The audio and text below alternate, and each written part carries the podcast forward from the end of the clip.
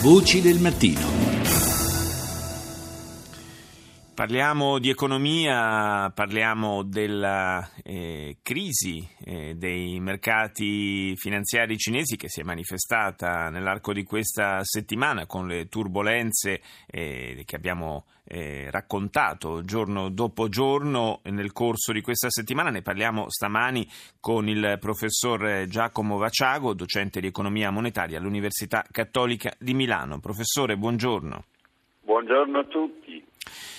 Dunque, il, eh, che ci fosse un rallentamento dell'economia cinese, sia pure con ritmi di crescita del PIL che in Occidente ci sogniamo e ci metteremmo ovviamente la firma per, per poterli raggiungere. E, che ci fosse questo rallentamento era cosa che si sapeva ormai da tempo, eh, adesso qualche problema eh, emerge anche sul, sul, fronte delle borse. Un, nel giro di una settimana per due volte c'è stato il blocco delle contrattazioni per eccesso di ribasso.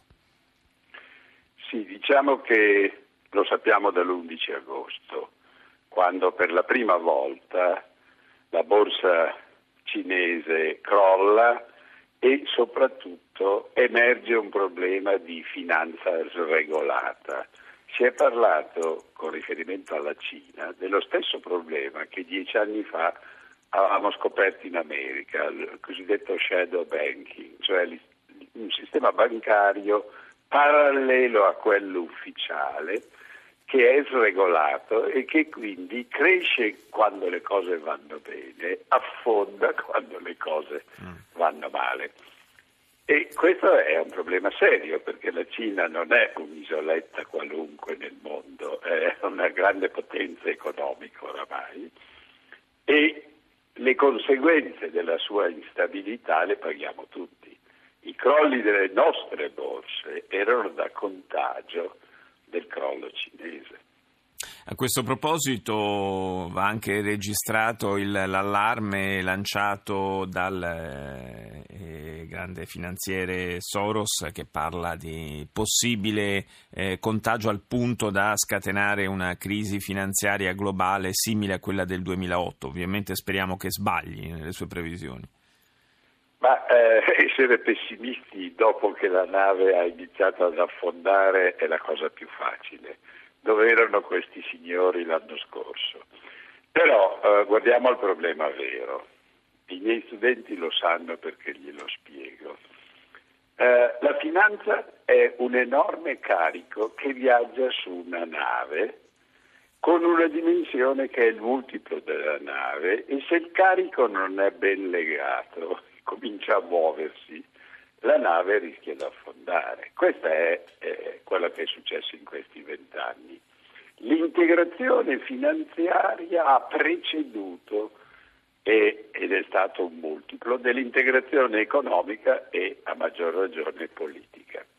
Per cui abbiamo più governi che paesi, perché le aree economiche si sono integrate, peccato che hanno ancora tanti governini. Mm ciascuno dei quali fa vedere i muscoli a parole o con le bombe nucleari, però di fatto non governa più perché l'integrazione è molto proceduta. L'integrazione finanziaria è un multiplo dell'integrazione reale e questo di nuovo accentua la inutilità di, delle tante banche centrali. Quando mi dicono che ci sono 100 banche centrali dico ma un mondo solo come fa a permettersi il lusso di così tante istituzioni? O fanno la sola politica che serve per tutti e per ciascuno, o se fanno cento politiche diverse è caos.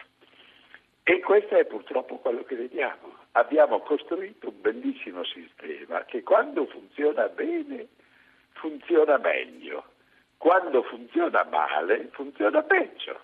In altre parole, L'integrazione ha effetti positivi, ma peccato che produce instabilità e questa ci preoccupa, ci spaventa e ci fa perdere una parte dei benefici. Fra l'altro la, mm, eh, la svalutazione dello yuan che è stata decisa in questo frangente dalla Cina evidentemente incide anche sui rapporti economici, è un tentativo probabilmente di, di rilanciare anche le esportazioni eh, a danno però di, di altre realtà economiche.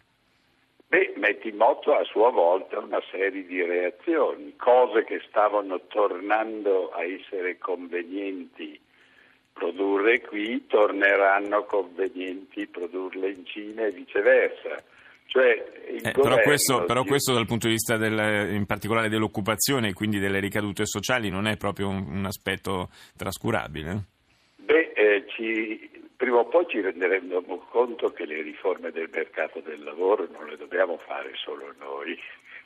Il Jobs Act che tante polemiche ha suscitato è in ritardo di vent'anni Recuperare i ritardi in un governo di un paese civile come l'Italia è, è, fondamentale, dovrebbe essere la priorità di ogni governo di destra. Le cose le puoi fare di destra o di sinistra, ma non puoi stare a guardare di destra o di sinistra e noi abbiamo dormito vent'anni.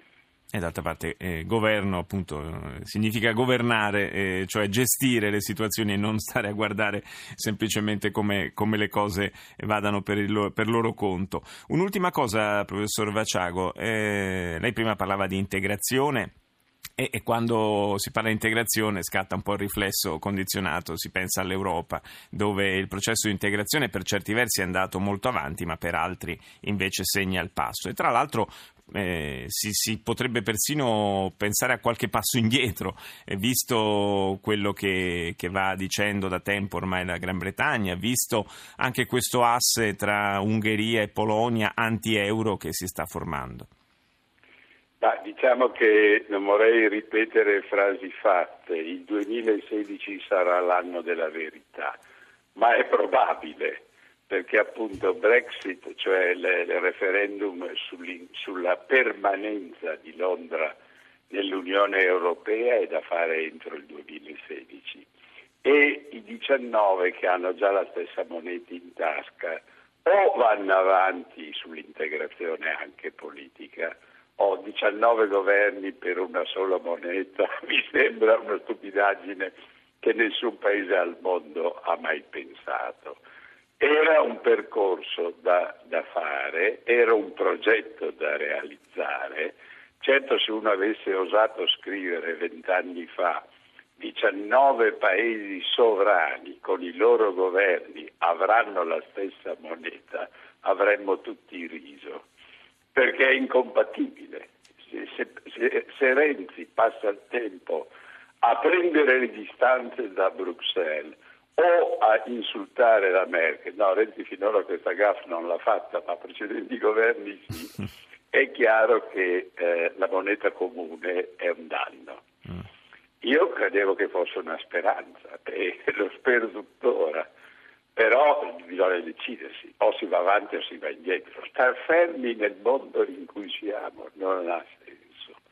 Sì, forse siamo, ci siamo fermati un po' a metà del guado, che è il punto peggiore nel quale fermarsi, come, come ben sanno quelli che fanno dell'escursionismo.